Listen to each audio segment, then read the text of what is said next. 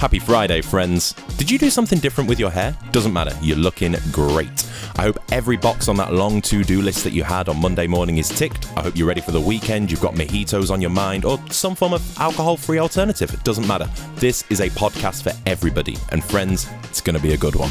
Welcome to the Lincolnite podcast with myself, Ronnie Byrne. I've got another sterling lineup for you today. Let's get into it. I'm going to be talking to Lincolnshire's own Henry Camamile, lead singer of Sea Girls, discussing their European tour, how they're feeling about supporting the Arctic Monkeys in Zurich this summer, headlining Alexandra Palace, and of course, their brand new album coming out on March 25th. Also, on today's show, the Tuesday just gone was International Women's Day, so I'm going to be talking to Emily Norton and Leanne Crawford, the Lincolnite's two associate editors.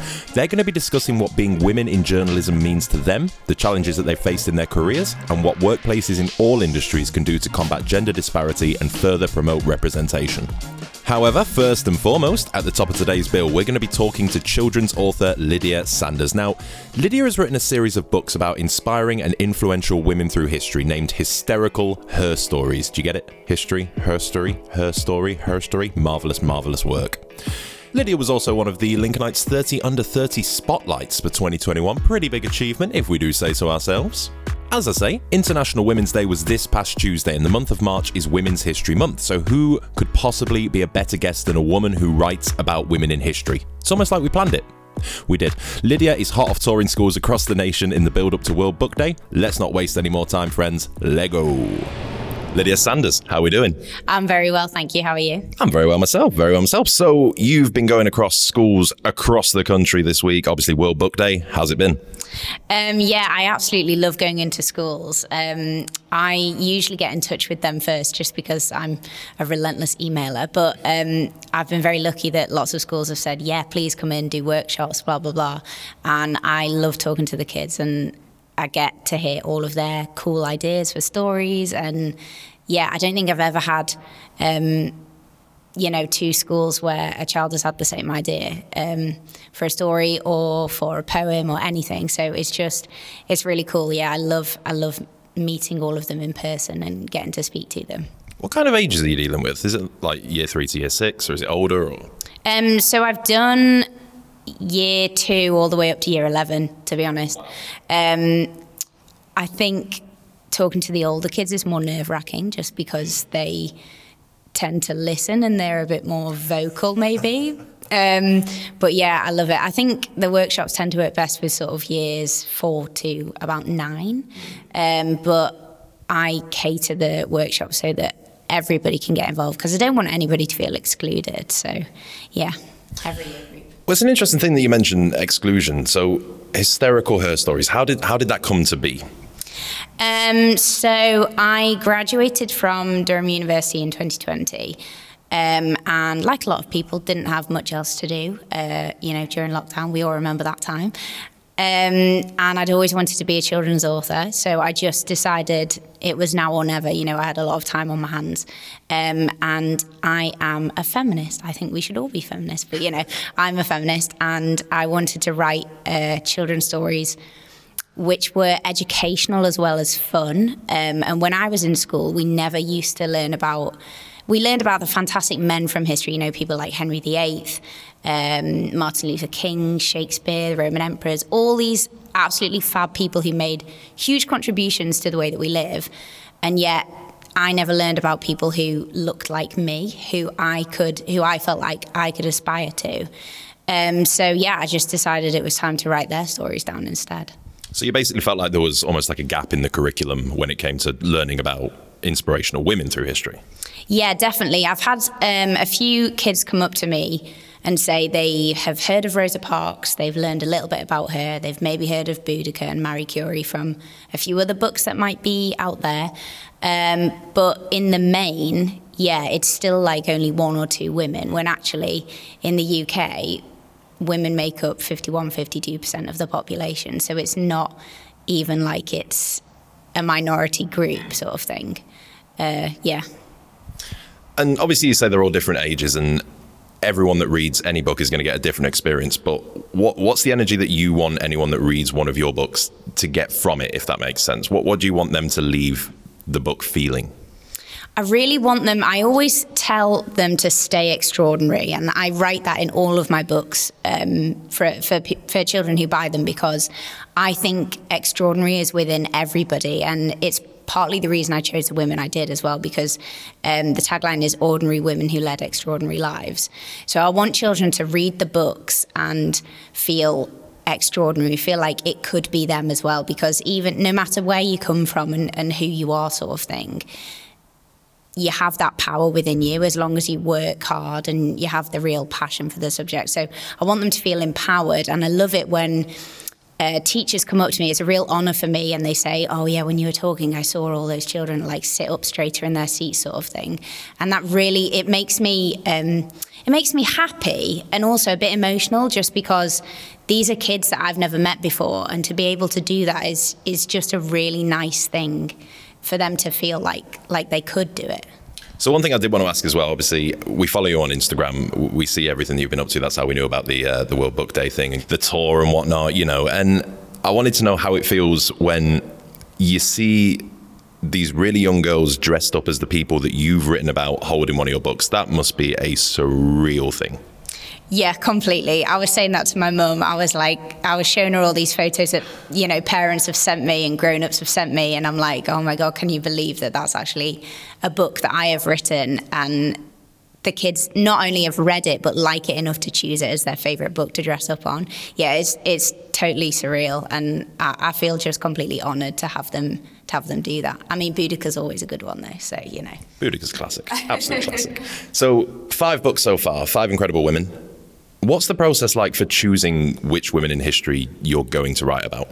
Oh, that's such a hard question. Um, I've actually written about 30 of them, but because I do the whole project myself, I don't have the space in my house to store all the books.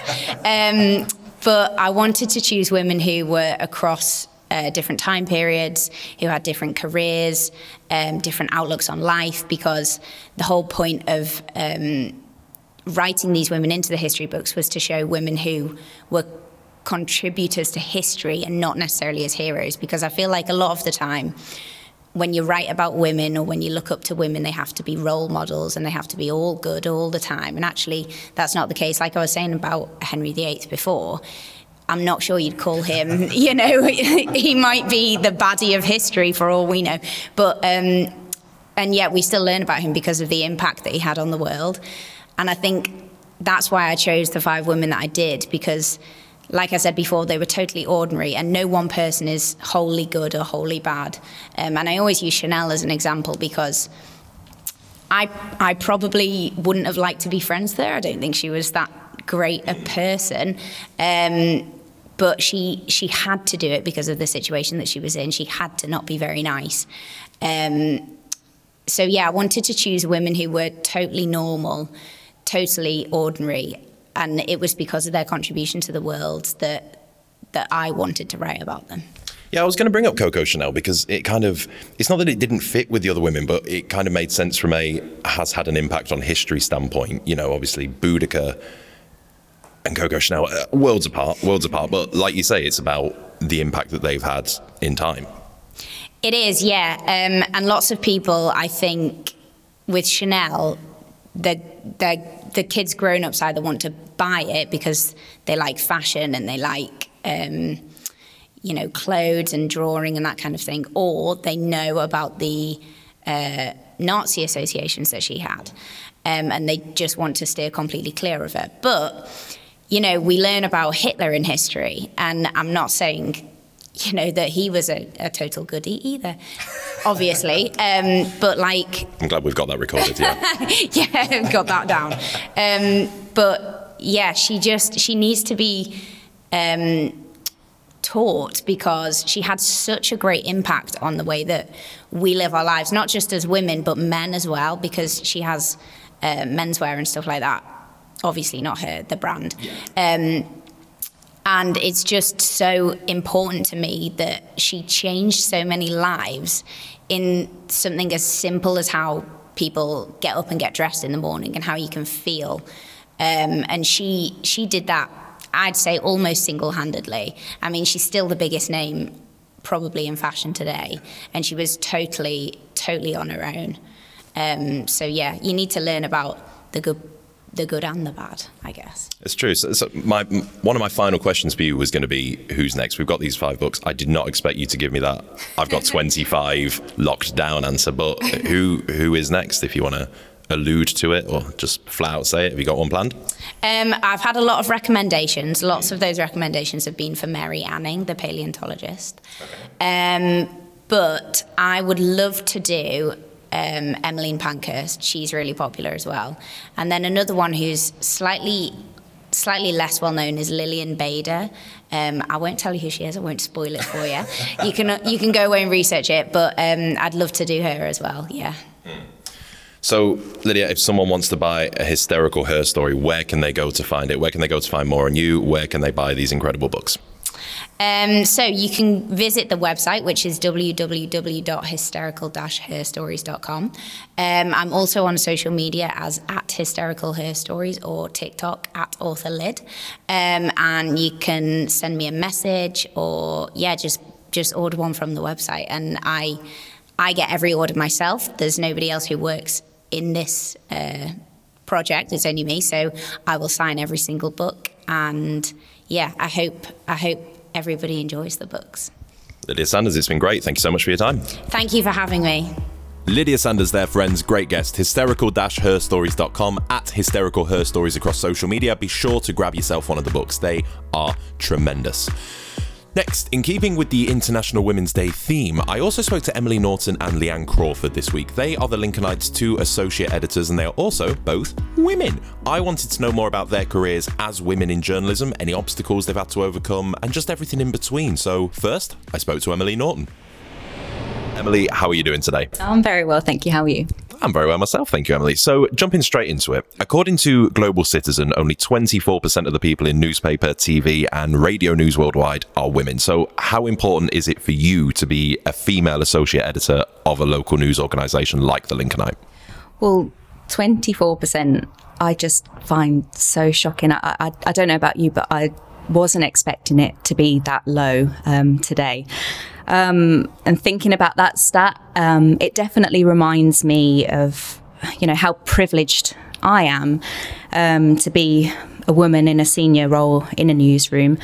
Um, alongside another, you know, a co-associate editor who also happens to be a woman as well. So, you know, like I say, really, I, I, I do feel privileged when when you take into consideration, you know, how many women do struggle um, to to find their feet in, in in your senior roles in a newsroom. And I'm happy to say that um, as a team, we do have a good gender balance. Um, but yeah, there, there, there, has been progress. Um, I was quite reassured to read today, actually, that um, 42% of the UK's national daily and Sunday newspapers are now edited by women. Um, and that's up 21% from 2019. Um, but that you know that's not the case all over the world. Um, there's still a lot of progress to be made. Um, and if you just look at regionals in the UK, um, only 28% of newspaper editors are women. Um, so you know there, there, there is work to do, and women across the world still face huge barriers when it comes to working in their industry and in the media. so yeah, it's it's so important, uh, and it's important for the Lincolnite and for Lincolnshire readers because as journalists journalists, our job is to be the voice of our community. Um, and to represent our community well, um, to be relevant to them, we need to reflect the community as well. So that also means diversity in the newsroom, um, and that's just how our newsroom operates. Um, it's it's diverse in opinions, it's diverse in backgrounds, um, and yeah, like I say, it's it's a prism, isn't it? Yeah, we, we we reflect the community that we work in and that we work for. Yeah, and speaking about community, it's not always great, which kind of leads me into our next question. So, a lot of people involved with the news, be it reporters, editors, photographers, even myself, we, we face a, a fair bit of online trolling. Do you think people see you as an easier target for things like that, literally because you're a woman? It's such a regrettable thing to have to face as part of um, a media job um, or any job that's predominantly in the public eye. Um, I can't say that I've ever felt targeted because I'm a woman. Um, perhaps I'm lucky to say that. Um, I know that might not be the case for, for all journalists, um, but I have um, faced the ugly side of social media. Um, and no abuse towards any journalist or, or, anyone for that matter is justified um, online. It's it's not nice. I don't know if people actually think about the person on the other side of the screen um, when they when they take part in online abuse. Um, but it's it's it's not nice, and, and you know I've, I've felt concerned about what abusers might be capable of. I think that's something that's always going to be perhaps in the back of your mind when you do read abuse. Is you know perhaps they're not serious perhaps they are, you know. And, and, and I think as a woman, there's always the thought in the back of your head of the possibility what someone, what that person could be capable of. Um, and I think women perhaps can feel more vulnerable. Um, with that thought in the back of, of their mind. So I think, yeah, that's that's definitely a thought. Yeah, and we've obviously seen horrible examples of that, especially over the last few years, that it would make sense why you would feel that way as a woman. Just just in general, just to close up, what more do you think needs to be done to, to combat gender disparity for one and representation, bringing that up in workplaces in general, even outside of the world that we live in, the journalistic world, if you will? Yeah, well, I think in and outside of journalism, and it's not something that's quite that's often talked about, and I think it does need to be talked about more. Um, the key issue for women remains uh, to be juggling work after becoming a parent. Um, I think it's something that still affects women more than their male counterparts. Um, and some are met with inflexible working hours and uh, particularly in the media world might go freelance or or even drop out of their profession for a better work-life balance something that's more compatible with motherhood. Um, I've been really fortunate and received wonderful support from uh, from the team and from um, our managing editor here. I'm not just saying that because I know he's going to be listening. um, but uh, you know, I know I know that's that's not the case for everyone, and that's that's a really sad thing. But um, I think also a lot of it comes down to the culture. Um, studies have shown that large proportions feel that there's a macho and intimidating culture around newsrooms, um, and that might be to blame. I think a lot of that is changing. Um, but and luckily it's not something I've ever encountered. Um, but one answer is definitely for women in journalism and for in the media to raise each other up um, and uh, support each other. There is so much talent out there, and we, we we really can hold our own. And I think in that same vein, I really want to encourage more aspiring young journalists, male and female, but um, especially female, to share their talents. And we are an open newsroom, um, and I would always be happy to help those interested in the profession and who want to come forward and know more more and, and ask us questions. Emily Norton, thank you ever so much for your time today. Thank you. Some great points there. We are an open newsroom. I love that. Here for the community, here for the culture. Absolutely tremendous. So, one female associate editor down, one female associate editor to go. Friends, Leanne Crawford. Leanne Crawford, thank you ever so much for joining me today. Hi, Ronnie. So, you've worked in journalism for pretty much your entire life. Have there been times working within the industry that you felt that you were at a disadvantage because you're a woman? Uh, thankfully, um, I don't think there have been too many incidents that spring to mind, at least, um, although I know that's not the case for everyone. Uh, one of the times that does spring to mind um, is when I was on my first maternity leave about eight years ago. Um, not when I was working at the Lincolnite, um, just point out. and I actually missed it for a promotion because it was all sorted out while I was dealing with nappies and baby and that sort of thing. Um, and yeah, I only found out about it when I went back to work. And I remember feeling really upset and frustrated and disappointed and worried that sort of now that I was a mum, um, it meant that I what it, it was going to sort of affect my career, and I wasn't going to. I was going to miss out on this sort of thing on a regular basis. Um, in the end, I think it spurred me on to sort of make sure that didn't happen. Um, but yeah, it's it, it it wasn't a nice feeling at the time. Um, more recently, um, I was taking a message for a colleague, and the person on the phone said, um, the subject matter would be too complex for me to understand. And I, I, pressed the guy saying, you know, try me. I'm sure I'm aware of it. Um, but in the end, he said, no, it's too complex. I'll speak to the reporter. Um, who, who is male, of course, and um, anyway, in the end, it turns out um, the message really wasn't that complex. Um, I was fully aware of the story. I can't remember what it was, but um, I could have easily got my head around it. But um, but yeah, it was too complex for me to get. Apparently, and and that was literally a case. In that particular circumstance, that was literally a case of, yeah, I don't know. Let's let's leave this one to the men. Yeah, that was how that felt. Yeah, I don't know if that was I mean, I'm reading into it. It may not have been, but it felt like one of those occasions where it it could have been somebody mm. saying, "Oh, it's too complex for you for you to get." Um, your small female brain can't, you know, can't understand this, this complex subject matter. Well, this is something else that I wanted to ask you. It's a very similar question to a question I asked Emily. Do, do you feel like it's easier because you're a woman for some people in particular to be like, okay, well, the, the boys will deal with this. Don't you worry. You know, as opposed to treating you like a human being. Um, most of the time, I don't think that is an issue. Mm. Um, but certainly, sometimes um, it's being a traditionally, if we go back far enough, male dominated industry. And um, certainly, um, some people unfortunately still do hold those views. Um, but I, I, have to say, though, all in all, it's it's not an really um, a huge issue these days. yeah, for sure. And you say it's a male, or has predominantly been a male-dominated industry. Do you feel that through the span of your own career that women have become more prominent and more represented within journalism?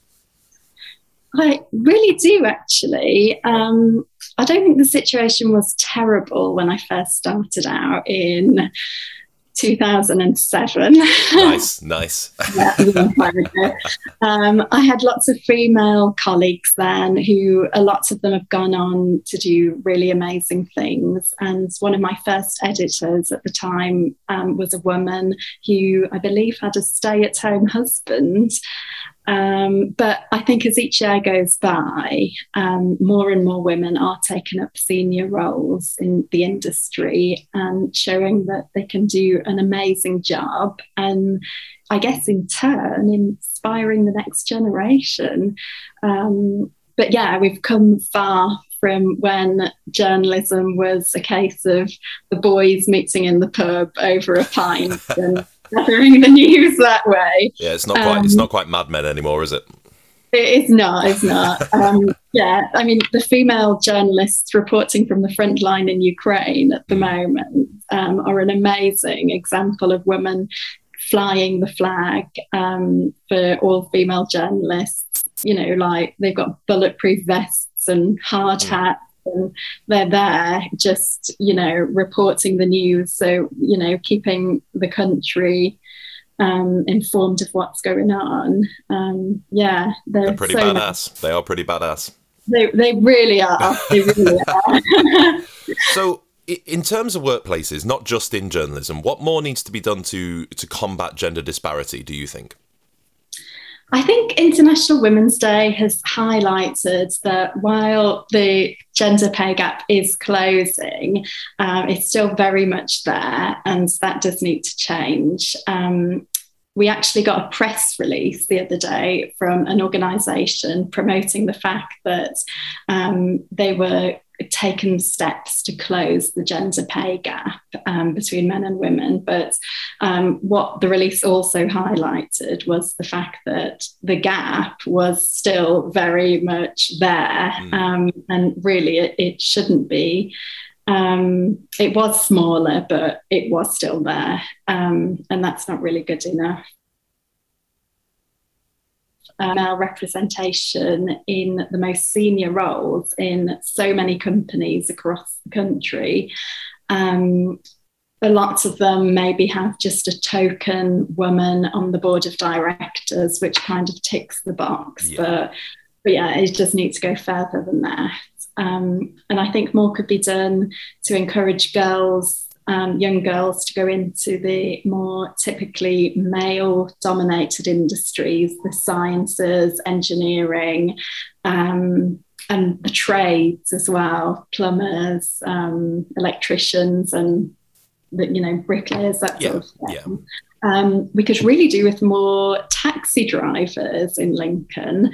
Um, and there are so many women who would do an amazing job at that sort of thing, but are maybe put off due to the safety aspect. Yeah. Um, and that is another thing that needs to, to sort of to change um, so that they do feel safe to do a job like like people out in Scunthorpe the other night doing a Reclaim the Night march, um, which kind of campaigns for um, an end to male violence against women. Um, there have been similar marches recently in Sleaford and Lincoln as well, um, which it, it is sad that it's come to this, but it is a step forward in the right direction, hopefully. Yeah, it's necessary as well. You know, it really highlights the things that it's very easy to sweep under the rug if you're not well if you're not a woman quite frankly. Yeah you know, it does yeah. it does bring it to the forefront of the minds of everybody when they do do these marches so they are they are a good thing in terms of raising awareness in that respect 100% yeah absolutely. Yeah leanne crawford associate editor of the lincolnite thank you ever so much for your time. Thanks ronnie. The fact that leanne missed out on a promotion because she had a baby is so crazy Imagine being pushed back for having a kid. It's disgusting. This this is not the 1950s. We should be well past that as a society. We should also be past the idea of actually, honey, uh, I'm gonna wait for another man to talk to. It's ridiculous. Ain't you got mothers? Remember who raised you. Also, confession time. I have never seen Mad Men. I have heard about Mad Men. I referenced Mad Men in that last interview. I was under the impression that Mad Men was about journalism. It has come to my attention that Mad Men is about advertising. Uh, sorry about me. What can I say? Is it Lincolnshire Word of the Week time? I think it might be Lincolnshire Word of the Week time. So, as I said last week, my editor gave me a book full of Lincolnshire lingo, phrases, stories, all of that good stuff, and I've been flicking through it just here and there, just here and there to find some of the strangest content, which is it's proving a lot easier than I initially anticipated. So, last week we showcased the phrase kink cough, kink cough. Why did we do that? Because it was funny. This week's word, as great of a word as it is, it's more about the definition than the word itself. So let me explain. Your Lincolnshire word of the week today, friends, is crouncy. Crouncy. C R O U N C Y. Crouncy. Now, the word sounds fairly innocent, maybe a bit archaic, but the definition of crouncy, according to this book, is really what sells it for me. So, crouncy is defined as, word for word, frisky in a horse frisky in a horse. No commas, nothing to break that sentence up, give it a bit of a different meaning. Verbatim, frisky in a horse. And friends, as I always say, this is a safe space. So when it does come to being, quote, frisky in a horse, your answer should always be nay. I love this show so much. I love this show so much. Ah, tremendous. So before our last interview today, I'll give another shout out to last week's guest, Bradley Wall, and his page, Lincoln Friends of Ukraine. In terms of where to donate things, the situation is changing rapidly as buildings, homes, warehouses all across Lincoln, they're literally filling to the brim with generosity, quite frankly. The tsunami of kindness that Lincoln has given to this cause has been truly awe inspiring to see. Uh, if you still do want to donate to the incredible cause, check their page out. That page again, Lincoln Friends of Ukraine on Facebook.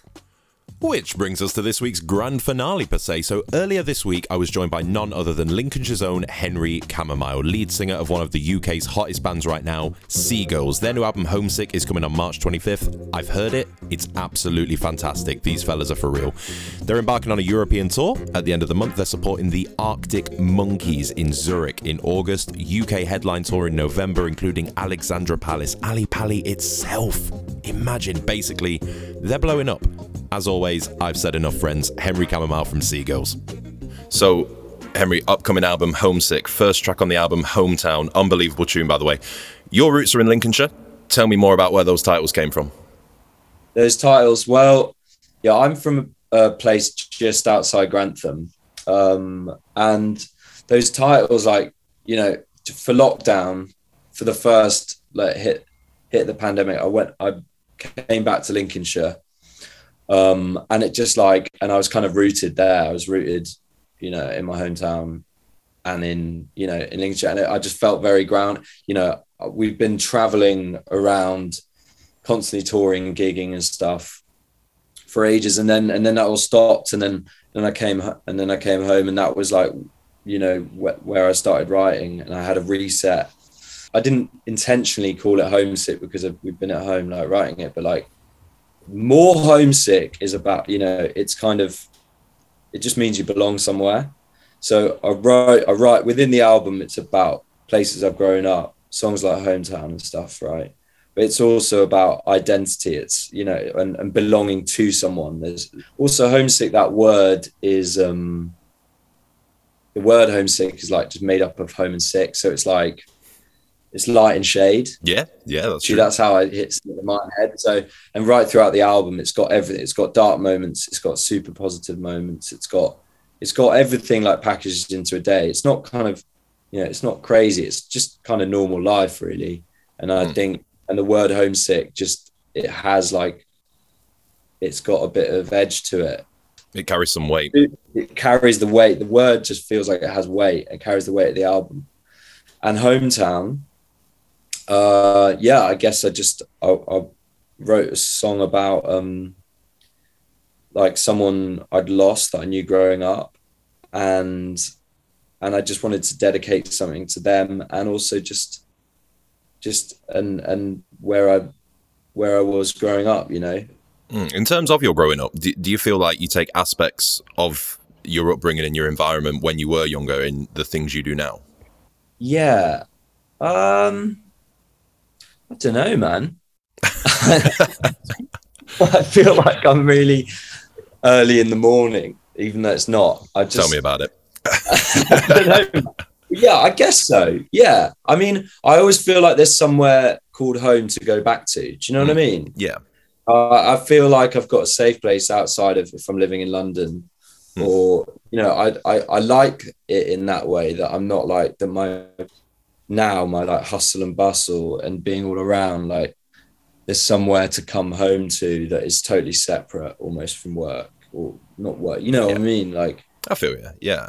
So yeah, just the fact that I can feel totally removed from the hustle and bustle of touring because you're always somewhere else and then you mm. go home I think like was why I had such a great like mind reset to write the album because it felt mm. I felt totally fresh and sort of uh, and grounded. You know. Yeah.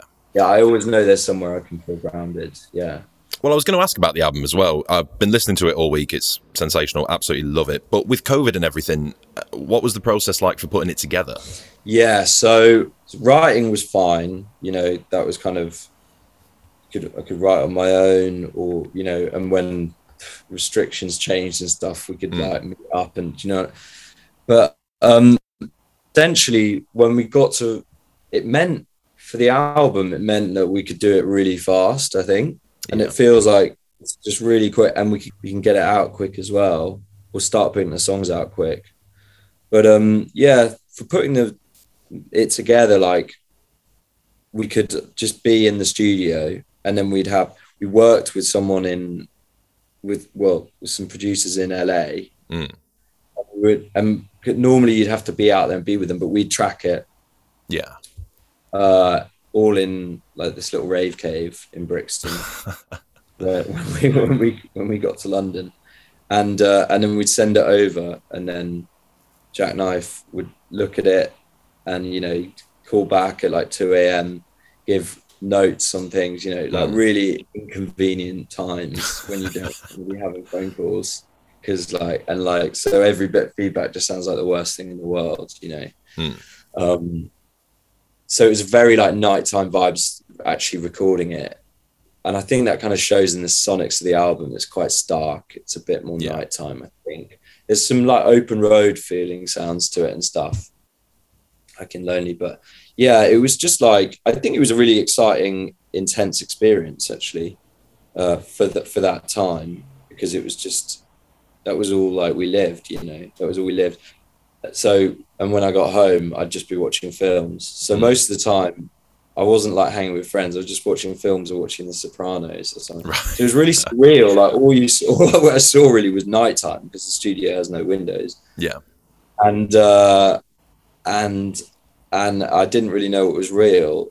As in, like I thought, like things that were going on in The Sopranos was like kind of real life. So I was like bothered a bit more about stuff that was going on, like in films, which you know seemed to be, which was almost as horrific as what was going on outside Mm. anyway in the news and stuff. You know, but I was Yeah, hundred percent.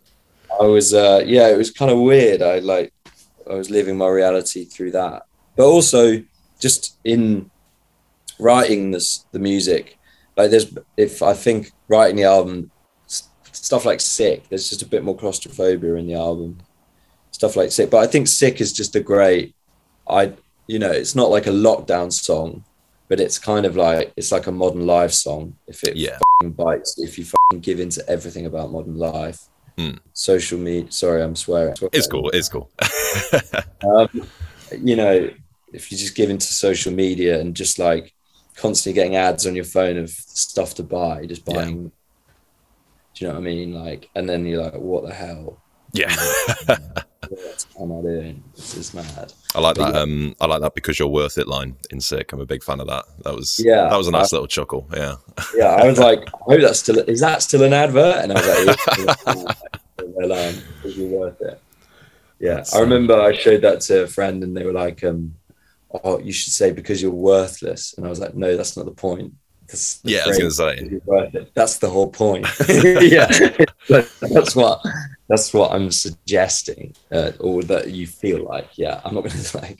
Yeah, that that is a great. I'm saying myself, but I just loved getting that line. It's a fun line. Yeah. It's a very fun line. What leads into it again? Because you're worth it. Buy this now. Yeah. yeah buy this now because you're worth Buy it. this now because you're worth it. Yeah. You're having a real moment enjoying that line right now, aren't you? I love I'm that. enjoying it. Line. I'm enjoying that line. Yeah, let's get through all lines. Um, So yeah. your touring schedule looks great. Sea Girls look like they're taking over Europe this year. Uh, how does it feel to be playing to crowds again? It feels awesome. Mm. You know, uh, it's a big thing to be able to like play like and actually like give a reason to have like fans and stuff. You know, because like it feels a bit feels a bit crazy. I need to. I really need to put my swear on. Jesus Sorry, it's early. like- you got a long day ahead. I feel you. um yeah my mum actually hates it anyway um, yeah it's genuinely it was just so good Mm. you know because we kept in touch with our fans and stuff all throughout lockdown Yeah. we had like netflix parties and we did zooms and stuff just because like you know otherwise you know that's just what we're about Yeah. Really and then it was just great to actually pro- properly like put do something like what we're meant to do is like play you know write we write songs and like play them and Mm. it's just it's the be- been the best thing and i'm still i am still in that like grateful i feel super grateful for Yeah. for, for being able to do it and there's a song called lucky on the album actually that's Mm. like if that was me in another life i wouldn't be on the stage tonight. I'm on fire tonight whatever. Like it's not about like but it's like got that in it. Like that's full of gratitude and like i'm in the moment i'm on fire. And that's kind of what it's felt like to get back to gigging and like it feels like real again. Because i was kind of worried. There's a stage i was like are they going to ban live music forever? Is this like the end of this do you know what i mean? like Yeah. you- I, just, I just was like what what what what's it going to be? Is society going to be like are we not allowed to touch anymore you know like because it was so uncertain like you know you start being like well what if like it's the end of live music you know? I i got to that i got like it was pretty despairing and it's difficult for people that work with us and stuff you know it's- so um yeah super grateful to be back here and we got just a we just you know got such a good year of it we got such so many good festivals so many good gigs And Well, top Yeah, two dates that stood out to me in your schedule this year. uh, Of course, supporting the Arctic Monkeys at Zurich Open Air and headlining Alexandra Palace, Ali Pali itself. How are you feeling about those two shows? Yeah, I mean, when I it was quite funny because when I found out about um, Arctic Monkeys is a bit of a dream come true. Mm. Massive fan, and so like we don't get many supports. If I'm honest, like we've always just done our own shows. Like, I mean, Foals gave us the support, which was amazing. Mm. um, and uh, which is quite um, quite sort of poignant right now because we played Kiev and Russia on that tour, and uh, but like when we got um when we got Arctic Monkeys, um, yeah, I was like, that's just great. Like Mm. one of our that's a back, clearly a band like we look up to. Like one of my favorite gigs in the last few years was one of their gigs. I was like, it's just so, it's just they're just so relevant. Like every album they put out, I love it. But yeah, no, that was great. My my my nephew, who's like one and a half, he was crying when I when I found out he was like crying in the kitchen. I came through. I was like, don't cry, don't cry, because like I'm I'm supporting the Arctic Monkeys. and then my nephew said, "Who the f- are the Arctic Monkeys?" No, he's one and a half. yeah, it's like, yeah. So that that that's a like that put a smile on our faces for a Mm. while, you know, and we're really looking forward to that. Um, and then um, and then um, yeah, and Ali Pali actually like the first like proper venue gig I actually went to. I went like on a trip with a friend to go. It was his older sister's birthday, and they'd all got tickets to see Bloc Party at the Ali Pali Mm. for their first, their second album, Bloc Party's second album tour. So with Flux and like Hunting for Witches and stuff, and that was my first big live experience. You know, That's And one hell of a show to start with. My first band I ever saw was Bowling for Soup, and so you've beaten me there. Bowling for Soup were crazy. like apparently, like like you wouldn't be able to like. Apparently, they're just crazy live. Yeah, I don't know about like, Two different worlds, Henry. I tell you. yeah, it's like, but yeah, no, it was scared. Like going to see Bloc Party first gig. I think I was 14. Hmm. It was like so big at Ali Pali. I loved it. It was scary. It had that energy. I love crowd when there's energy and they like back you, and that's what our crowds are like. You know, they've got our back from the start, and there's this. It's like it's pretty electric. Um, I have to ask, looking down the touring schedule, where's the Lincoln show, Henry? What are you doing? Where are we? Where's the Lincoln show? Come on. You're gonna have to literally. I leave everything up to my. Well, not everything up. We leave everything up to our. Um, it's just what our, what our agents can get in. Do you know what I mean? Like I always want. I we still haven't played Lincoln. I want to. I want to play Lincoln. I'm sure we will. You know. Mm. I mean, it would be a crime not to at this point, genuinely. Yeah, but it's just like them planning routes and like, do you know what I mean? Like it's almost like it's out of our hands. you need to give your agent's we've got- details. I'll slide into his DMs. We'll make it happen. Not, yeah, the closest we've got is Nottingham Rock City. I think I've met on our main tour. Um, yeah, I mean, it is a crime. It is a crime, man. Yeah, it is a crime. Get over it, you know. Yeah, yeah. Final question from myself, my friend. In five years' time, where does Henry Camamile want to be in his life? Uh, I want to be in Sea Girls like on top of their form. Really, I think. I just think like if we keep going with our same mindset and just keep pushing them, we're gonna just like. I think just keep doing something, be, something quite beautiful. Hmm. Um, yeah, just nailing it. Exactly the same place. like, I just like, it, you know, we. I just got. I think five years. We've been doing this for six years, Hmm. and it it just feels like the momentum's kicking off. You know. It's a Um, wonderfully contented answer that in five years' time, your answer to that is keep on keeping on. Yeah, it is. Yeah, I feel. I think we're loving it. You Mm. know, and and and we'll just see what what happens. Just keep doing this music. But I just want to. I just want to make sure I've still got. I've always got another album to put out. You know, that we're always Yeah. going to be doing it. But like, yeah, I think we're having a great time now. I mean, we're having a sick time. Is this as good as things could be right now? It can always be better. I'm sure. Like, it can always be better. But I think it's as good as things ever have been. Do you know what I mean? Like, I think we feel great. Got amazing fans, like in the moment, you know, Mm. and it's pretty special. I feel like we're in a special place. Yeah. Fantastic. Well, Sea Girls' second album, Homesick, coming out March 25th. Henry, it's been a pleasure, my friend. Anything you want to anything you want to finish on Lincolnite podcast episode 2? Anything you want to say? I think, like, you know, peace, peace out. Anything I want to say. Peace is probably a good message Uh, I right just now. wanted to say, yeah, I just want to say hi to my granny in Lincoln, uh, and that is all. I think, yeah. I'll Then that's us, Henry. Happy days. And sorry, gra- granny, I'm sorry I swore as well. Do you know what I mean? Mm. Yeah. Henry, it's been a pleasure, my friend. Thank you ever so much. All right, awesome. awesome. Cheers. Take care, my friend. All right, I'll see you. Soon. Henry Camamile of Sea Girls, their new album Homesick coming out March 25th, available for pre order or pre saving now. That wraps up this week's show, friends. Massive thank you to Lydia Sanders, to Emily Norton and Leanne Crawford, and of course to Henry Camamile of Sea Girls. If you're enjoying the Lincolnite podcast, be sure to tell everybody you know about the Lincolnite podcast. I'm talking your family, your friends, their family and friends, people in the street, all of your swipe rights. Share it on your Facebook, your Twitter, your Snapchat, whatever it is. Let them know that we have arrived and we are not going anywhere. That's another week behind you, folks. Whatever you're doing this weekend, enjoy it. Make the most of it. If you're working, don't let them get you down. Let's keep those heads high, those smiles wide, and we'll see you same place, same time next week. Take care.